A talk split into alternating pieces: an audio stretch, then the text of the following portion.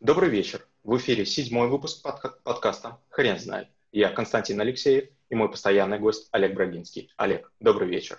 Константин, добрый вечер. Хрен знает, что такое достигаторство, но попробуем разобраться.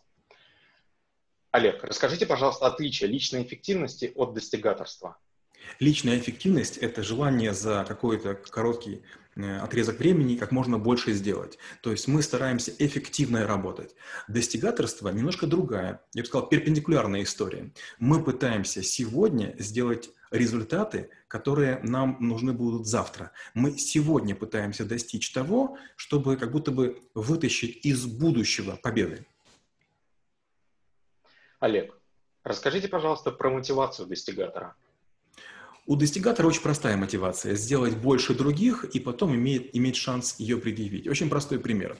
Я двадцать лет работаю в компании, крупной, большой, промышленно-финансовой группе в пяти странах, и каждую неделю, что бы ни происходило, я делал презентацию. И все говорили: зачем тебе это? А все очень просто. В конце недели я подводил итоги. Я как будто бы сам себе там делал зарубочки того, чего я достиг. И вот недавно я взял и вот эти вот сотни презентаций, которые у меня были, превратил в книгу размером в четыре миллиона символов. Получается, другие напрягаются и думают: а как же вспомнить, чего я сделал? А я, будучи достигатором, записывал каждую маленькую деталь того, что я делал.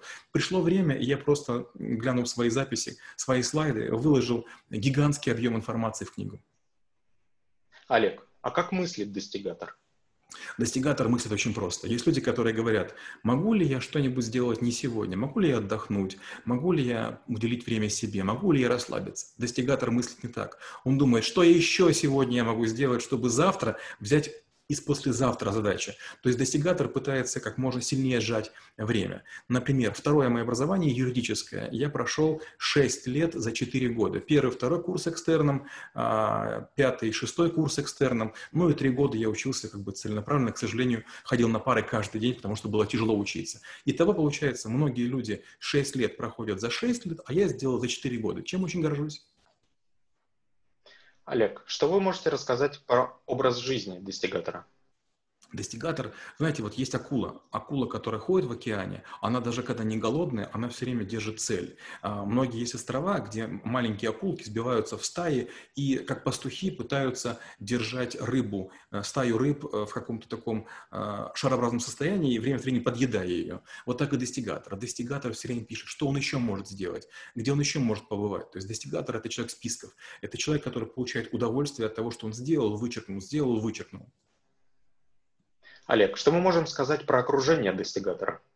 Конечно, такому окружению тяжело. Достигаторы не самые приятные люди. Иногда вы зовете их куда-то, а они говорят: не могу, и называют якобы вескую причину. Эти люди вечно заняты. То изучают одно, то второе, то третье. И, наверное, они не очень социально активны. Но если вы заранее сообщите, достигаторы сделают все возможное, чтобы в конкретное время у вас появиться. Потому что контакт с другом или поддержание отношений, или вечеринка, или важное рождение для него станет тоже делом, которое необходимо достигнуть. А вот если этого не делать, к сожалению, вы все время будете ловить мяч мимо сетки.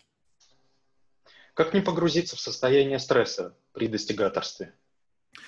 Хороший опрос. Многие думают, что чем больше ты работаешь, тем больше у тебя будет стресса. Я такую историю расскажу. Когда я учился и в Киевском политехе на аспирантуре, и на юрфаке, и уже поступал на третье образование, я, честно говоря, сомневался, потяну ли. У меня было две работы, у меня была маленькая дочка, и, в общем, было как бы много всего-всего.